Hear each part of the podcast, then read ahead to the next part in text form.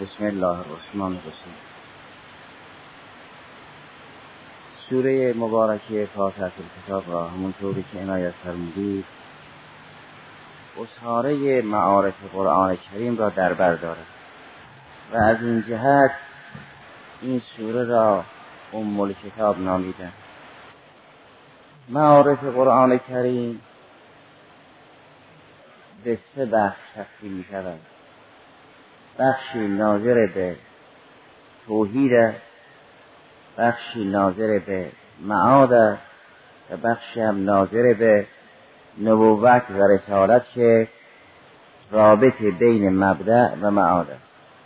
و این بیان امیر المؤمنین سلام الله علیه که فرمود رحم الله امرا عرف من این به فی این و الی این ناظر به همین اصول سگان است.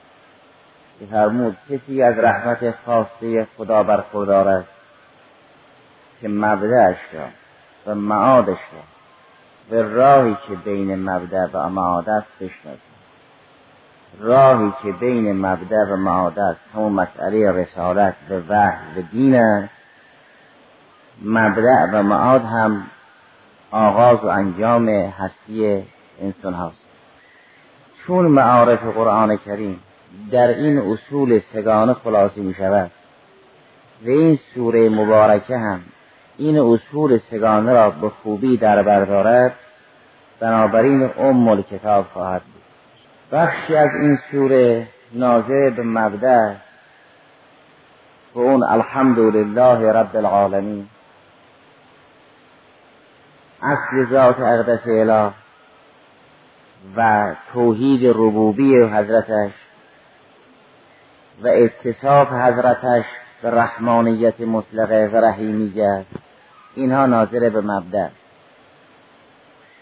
مسئله قیامت را به عنوان مالک یوم الدین بیان فرمود که این راجع به معاد است.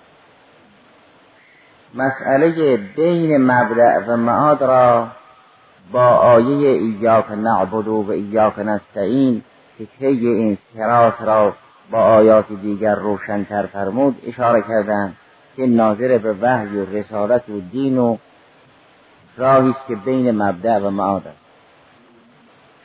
قهرن اصول سگانی دین را این سوره در بر دارد. منتها اون لطیفه که مرحوم شیخ بهایی در تفسیر سوره فاتحه کتاب که در پایان کتاب شریف مفتاح الفلاحشون چاپ شده اون لطیفه در خلال بحثهای قبل به عرض رسید. ایشون میفرمایند حمد را خدای سبحان به چهار وجه تثبیت کرده. و اول آن است که اگر کسی ذات اقدس اله را بخواهد حمد کند نه برای اوصاف او این کلمه الحمدلله کافی و کسی که احسان و تربیت و پرورش عمومی خدای سبحان را ملاحظه می کند از این راه خدا را محمود می داند. عنوان رب العالمین دلیل است که خدا چون پرورنده جهانیان است. تربیت و احسان به جهانیان از خدای سبحان است. پس از این جهت هم خدا محمود است.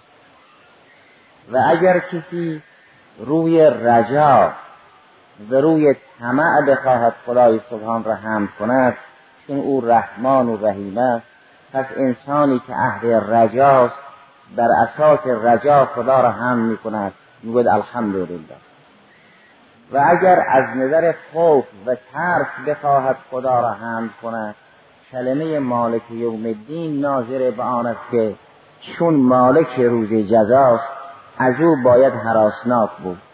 پس اگر سخن از خوف است مالک یوم الدین در بردارد اگر سخن از رجاست الرحمن الرحیم در بردارد و اگر سخن از شکر منعم است رب العالمین در بردارد و اگر سخن از حمد ذات است لانک اهل للعباده یا وجد تو که اهلا للعباده الحمدلله در بردارد این بیان را در خلال بحثهای قبل ملاحظه فرمودید. بیانی دیگران دارند درباره اینکه این سوره مبارکه فاتحه با اون مقدمی که انسان در هنگام قرائت یا هنگام نماز انجام می‌دهد شامل هشت بخش از درهای هشتگانه بهشت. از این جهت که دا بهشت دارای ابواب سمانیه است دارای هشت در است.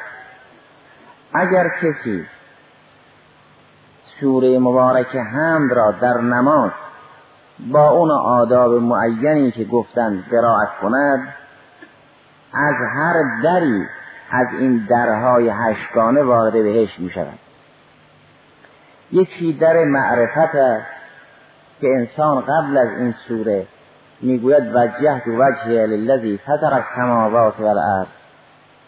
با معرفت شروع می کند و از در معرفت وارد بهش می شود وقتی آیه مبارکه بسم الله را می‌گوید از در ذکر وارد بهشت می شود وقتی آیه مبارکه الحمدلله رب العالمین را می‌گوید از در شکر وارد بهش می شود وقتی الرحمن الرحیم را می‌گوید از در رجا وارد بهش می شود وقتی مالک یوم الدین را می‌گوید از در خوف وارد بهش می شود چون بهشتیان کسانی که یدعون ربهم خوفا و تمقا وقتی ایاک نعبد و ایاک نستعین را می‌گوید از راه اخلاص و عبادت خالصه وارد بهش می شود وقتی اهدن الصراط المستقیم را می‌گوید از راه دعا که ادعونی استجب لکم وارد بهش می شود وقتی صراط الذین انعمت علیهم را می‌گوید از راه اعتصاب و اقتدای به انبیا و اولیای الهی وارد بهش می شود چون خدای سبحان انسان را امر کرد که به اینها اقتدا کنیم. و لقد کان لکم فی رسول الله اسوه حسنه یا نسبت به بزرگان دیگر فرمود لقد کان لکم فیهم اسوه حسنه باب اقتدای به سیره سلف صالح یعنی انبیا و اولیای الهی. این را هم بعضی از بزرگان اهل تفسیر فرمودند که از مجموع مقدمه این سوره و آیات هفتگانه این سوره انسان می‌تواند به یکی از این درهای هشتگانه بهشت سعادت وارد بشد مطلبی هم که به عنوان حدیث از رسول خدا صلی الله علیه و آله وسلم نقل شده است این است که این سوره مبارکه بین عبد و مولا تقسیم شده. این سوره بین خدای سبحان و بین عبد تقسیم شده.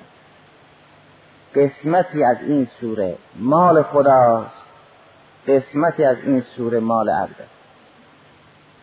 اونجا که سخن از حمد و ثنا و حضور خشوع سهم خداست.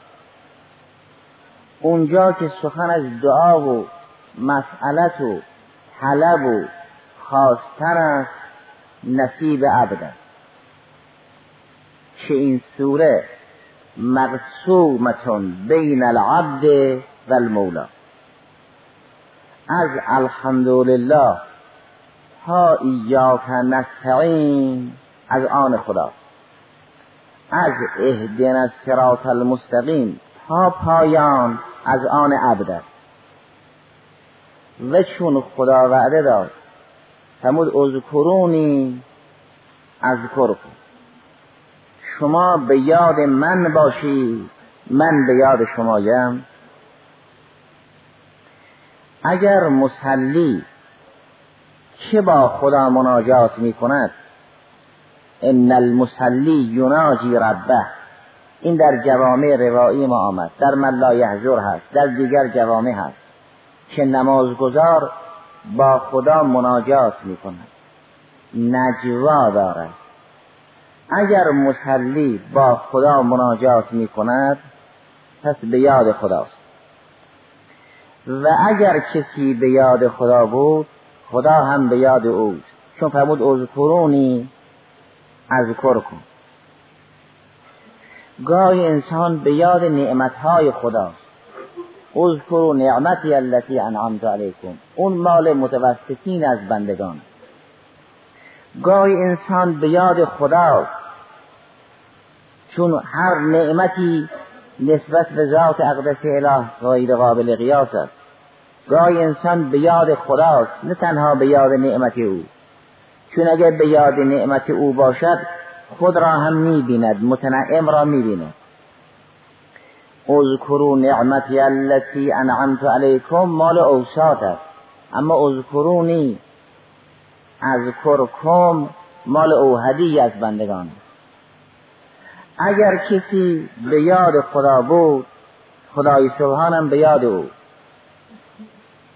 چگونه خدا به یاد انسان هست؟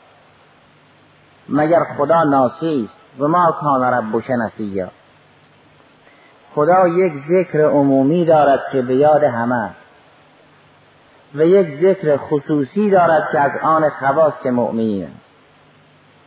اونجا که هدایت خاصه نصیب یک فرد می شود محصول ذکر خصوصی خداست. اونجا که خدا نمی‌گذارد انسان بلغزد محصول ذکر خصوصی انسان است. خداست نسبت به انسان. همون اذکرونی اذکر کن.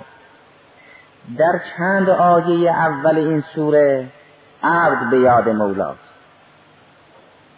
از بسم الله شروع کرده تا ایاک نعبد و ایاک نستعین. اگر در این بخش انسان به حق متذکر خدا بود خدای سبحان هم به حق به یاد او ولی اگر یاد خدا را تلفظ کرد شاید ویل للمسلین الذین هم فی صلاتهم و عن صلاتهم ساهون. ممکن است کسی نماز بخواند ولی ساهی باشد. ساهی متذکر نیست. نماز ذکر حق است. فرمود شما به یاد من باشید تا من به یاد شما باشم. پس نیم از این سوره ذکر العبد مولا و نیم دیگر ذکر المولا عبده خواهد بود. اگر خدای سبحان به یاد انسان باشد هرگز انسان نمی لغزد. پس این سوره مقسومتون بین العبد و المولا. وقتی هم خدا به یاد انسان هست که انسان به ذکر حق مشغول باشد نه این کلمات را تلفظ کند و ساهی باشد. مطلب بعد آن است که این سرات مستقیمی که ما از خدای سبحان مسئلت می‌کنیم و عرض می‌کنیم این غیر از راه مغضوب علیه باشد و غیر از راه ظالم باشد یعنی در عالم سه یک راه مستقیم یک راه ظالم یک راه مغضوب علیه. یا همین یک راه است که دیگران ای را کج کرده. در عالم یک راه مستقیم و دو راه کج هست. یا بیش از یک راه نیست دیگران عمدن این راه را کج کردن. یک راه اعوجاجی هست که به ما گفتن نروی یا گفتن همین راه مستقیم را کج نکنی بیان ذالک این است یک وقت کوهی است در رئیس بیابانی است یک راه مستقیم. راهنما می‌گوید این راه مستقیم است بروید بقیه راه های انحرافی است نروید. اون را با علامت مشخص می‌کنه یک وقت یک راه بیشتر نیست. می‌گویند سراسر این صحنه آتش است. یک پلی است و یک سراتی است که روی این جهنم است. شما این راه را کج نکنید. این راه به دست خود شما. این راه را کج نکنید. نه راه کجی هست اون راه را نروید. این راه را کج نکنید. اونها که گرفتار غضب و زلالتن این راه را کج کردن. نه راه کجی در عالم هست. و اگر انسان نبود هرگز راه زلالت و غضب هم نبود. تنها انسان است که راه را کج می کند وگرنه همه موجودات در صراط مستقیم. اگر راجع به پرنده ها و حیوانات سخن بفرماید در سوره نور فرمود کلون قد عالم صلاته و تسبیحه. همه مشغول عبادتن همه مشغول تسبیح گذشته از اون تسبیح همگانی که ام من شیء الا یسبح بحمد ربه ولکن لا تفقهون تسبیحهم. درباره دیگر موجودات فرمود آیه چهل و یک سوره نور این چنین است. علم تره ان الله یسبح له من فی السماوات والارض. یعنی مسئله به قدری روشن است که اگر یک کمی این پرده را کنار بزنی می‌بینی. این مسئله قابل رؤیت است. علم تر ان الله یسبح له من فی السماوات والارض و تیر صافات کلون قد علم صلاته و تسبیحه. کلون یعنی کل واحد از این امور یاد شده. قد علم صلاته و تسبیحه. همه می‌دانن چه می‌کنن. نه کلون قد علم الله صلاته و تسبیحه چون اون در زیل بیان کرد فرمود والله علیم بما یفعلون. اون علاهده در زیل بیان شده. کلون قد علم صلاته و تسبیحه یعنی کل واحد واحد از این موجودات یاد شده همه می‌دانند بنده خودند و چه می‌کنند. هر طائری این چنین هر موجودی می‌داند که بنده خداست و داره چه می‌کنه کلون یعنی کل واحد از این امور یاد شده قد علم صلاته و تسبیحه اونگاه فرمود والله علیم بما یفعلون. خدای سبحان به هر چی اینها می‌کند عالم است. نه کلون قد علمه یعنی کلون قد علم الله صلاته و تسبیحه وگرنه با اون زل تکرار می‌شد پس همه می‌دانند که چه می‌کنند تنها انسان است که بیراه می‌رود. حیوانات دیگر را هم در سوره انعام فرمود ما من دابت فی الارض. ولا طائر یسیر به جناحی الا امم امثالکم. ما فرقنا فی الکتاب من شی ثم الی ربهم یحشرون. این هم در سوره انعام فرمود.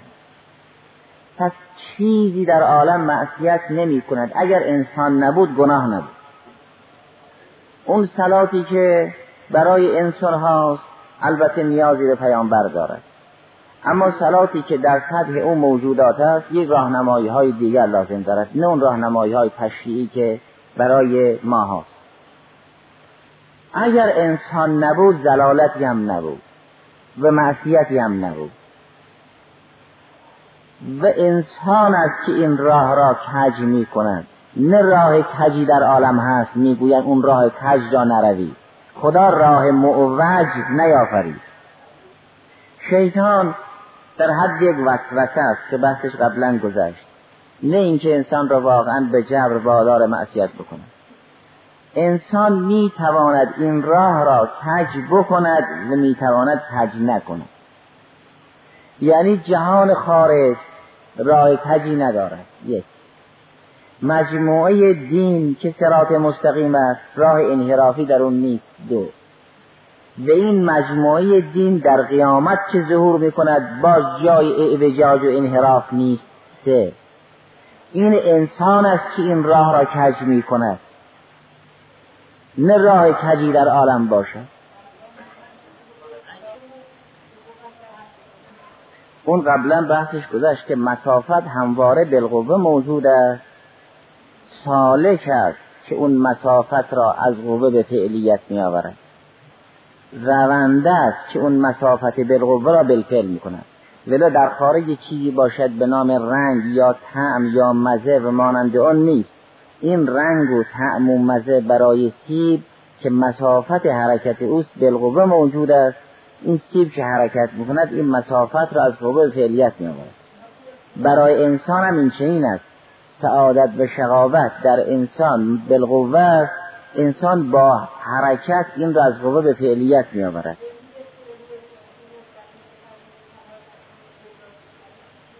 در خارج این نظام تکوین نظام حق است. اعوجاج درون مجموعه مقررات دین که حلال و حرام خداست اون هم به عنوان قرآن کریم اون هم اعوجاج نداره یک چیزی به نام راه معوج باشد که انسان اون راه معوج از پیش تعیین شده را برود نیست. انسان اگر این راه را نرفت یعنی این راه را کج کرد خودش این راه را کج کرد.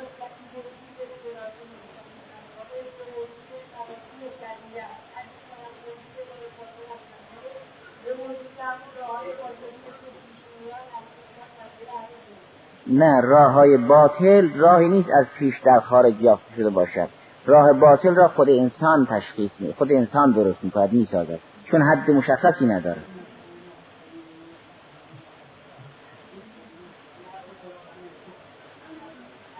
سبیل کف عبارت عن ترک سبیل الحق. لا ان هناك سبیلا خارجیا قد خلقها الله سبحانه و تعالی.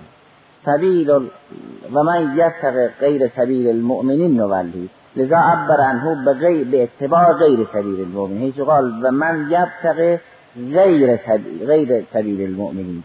و من یبتغ غیر سبیل المؤمنین نوله ما توله غیر ترک السبیل. لا ان هناك سبیلا اخرى و هي غیر السبیل المستقیم. الجنة الجنة حفت بن مکاره و النار حفت بالشهوات السبیل هو الذی یکون موجودا بالقوه و السالکو هو الذی یجعله من القوة الى در قرآن تعبیرات فراوانی راجع به این که بداندیشان این راه مستقیم را کج می‌کنند دارد. درباره خود قرآن کریم که مجموعه دین است همون هیچ اعوجاجی در اون نیست.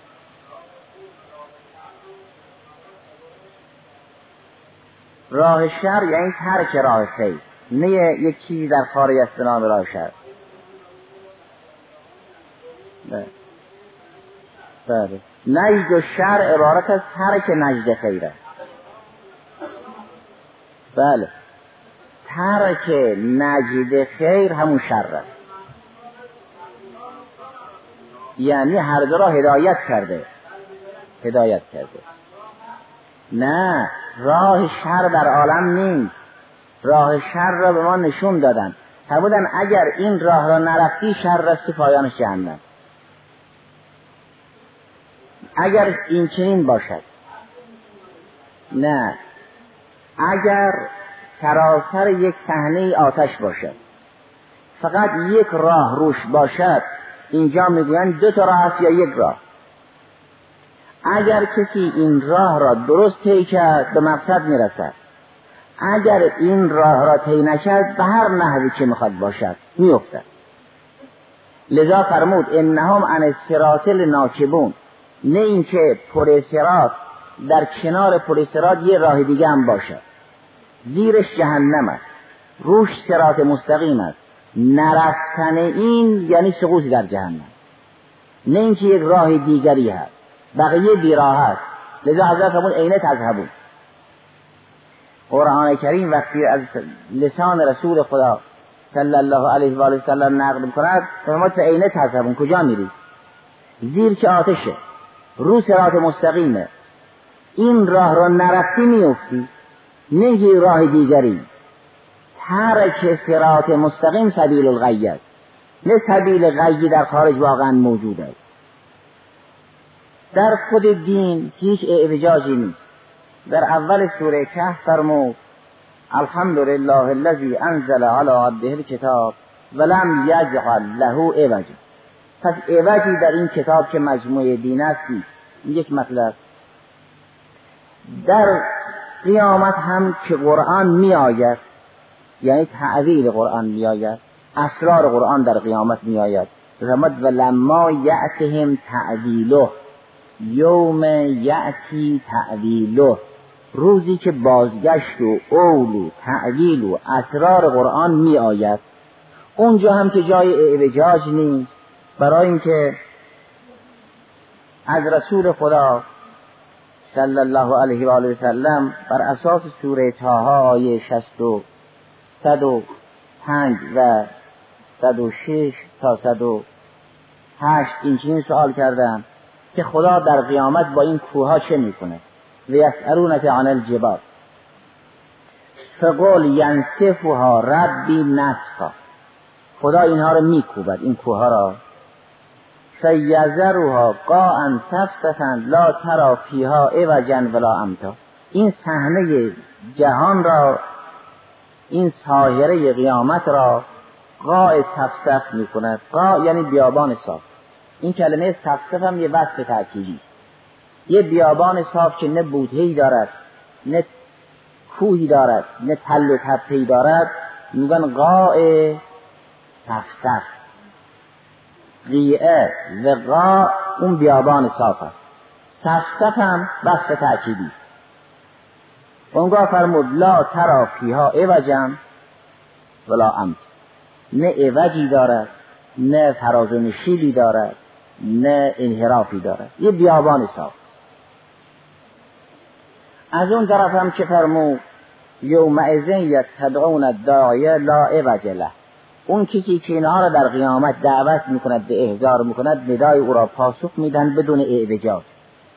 پس اعوجی در قرآن نیست. لم یجعل له عوجا اسرار قرآن در قیامت ظهور می‌کند.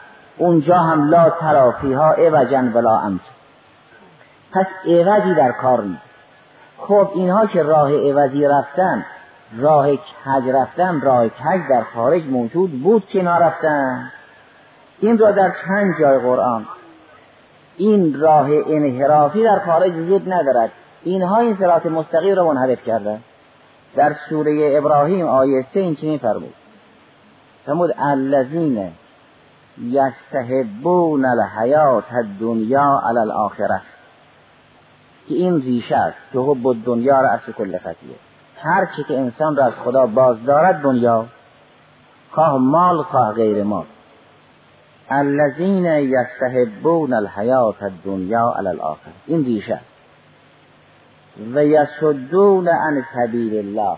صد یعنی صرف یسدونه یعنی یصرفونه هم یصرفون انفسهم عن سبیل الله هم یصرفون اغیارهم عن سبیل الله.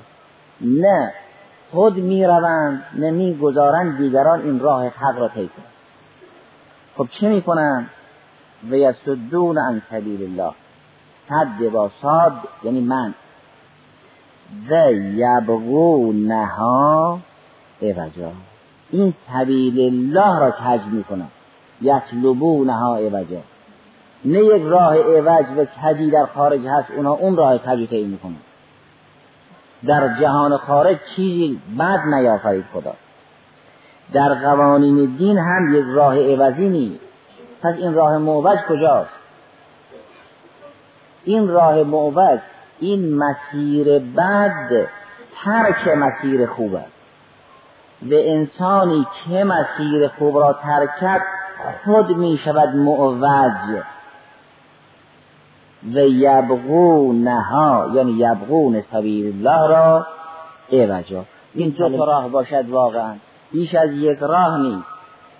همین که انسان این راه را طی نکرد میشه سبیل الغیر نه راه دیگری نیست. فرمودن به این که یک راه مستقیم است که من آوردم.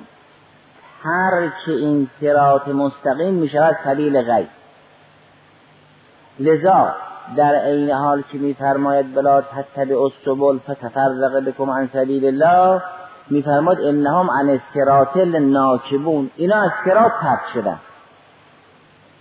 این معنا را در مسئله سرات قیامت به خوبی تبیین کرد. فرمود به اینکه سراسر اون صحنه جهنم آتش است. یک سرات است که روی این آتش است.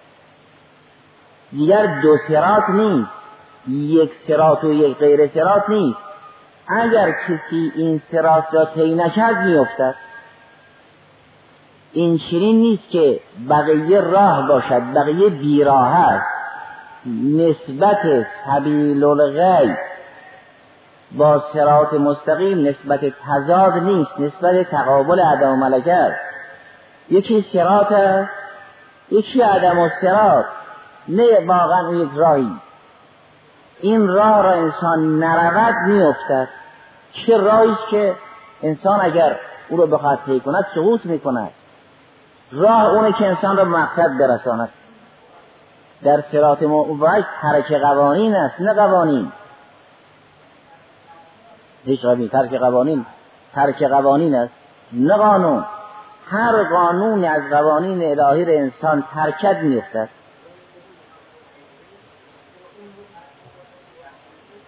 این وجودی است اون عدمی.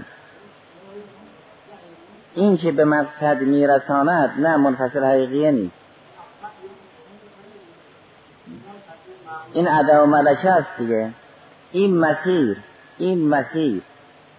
انسان اگر این مسیر را طی کند به مقصد می‌رسد. اگر این مسیر را طی نکند میافتد. نه اینکه خلاف شر قانون دارد. هر که قانون خلاف شر است. نه اینکه خلاف شر یک راه است. هی سرات مستقیم اگر محقق نشد بشود انحراف. معصیت یعنی راه را نرفتن.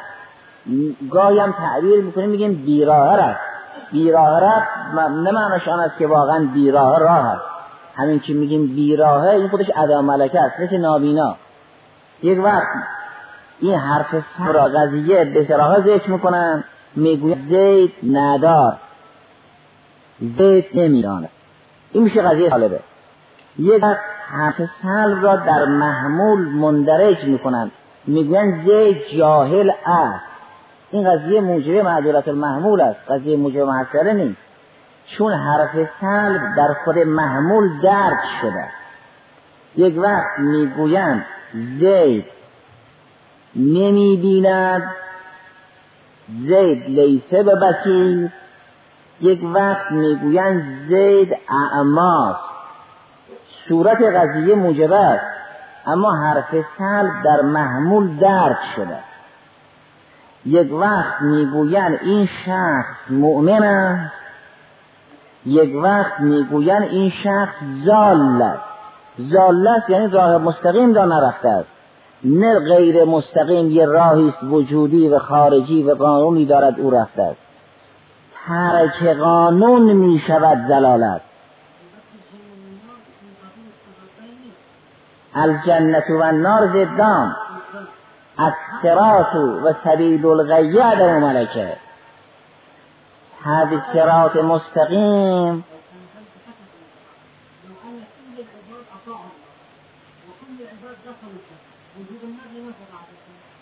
قال سبحانه وتعالى لو أنكم لا تزنمون لخلقت خلقا يزنمون حتی معذبهم بالنار.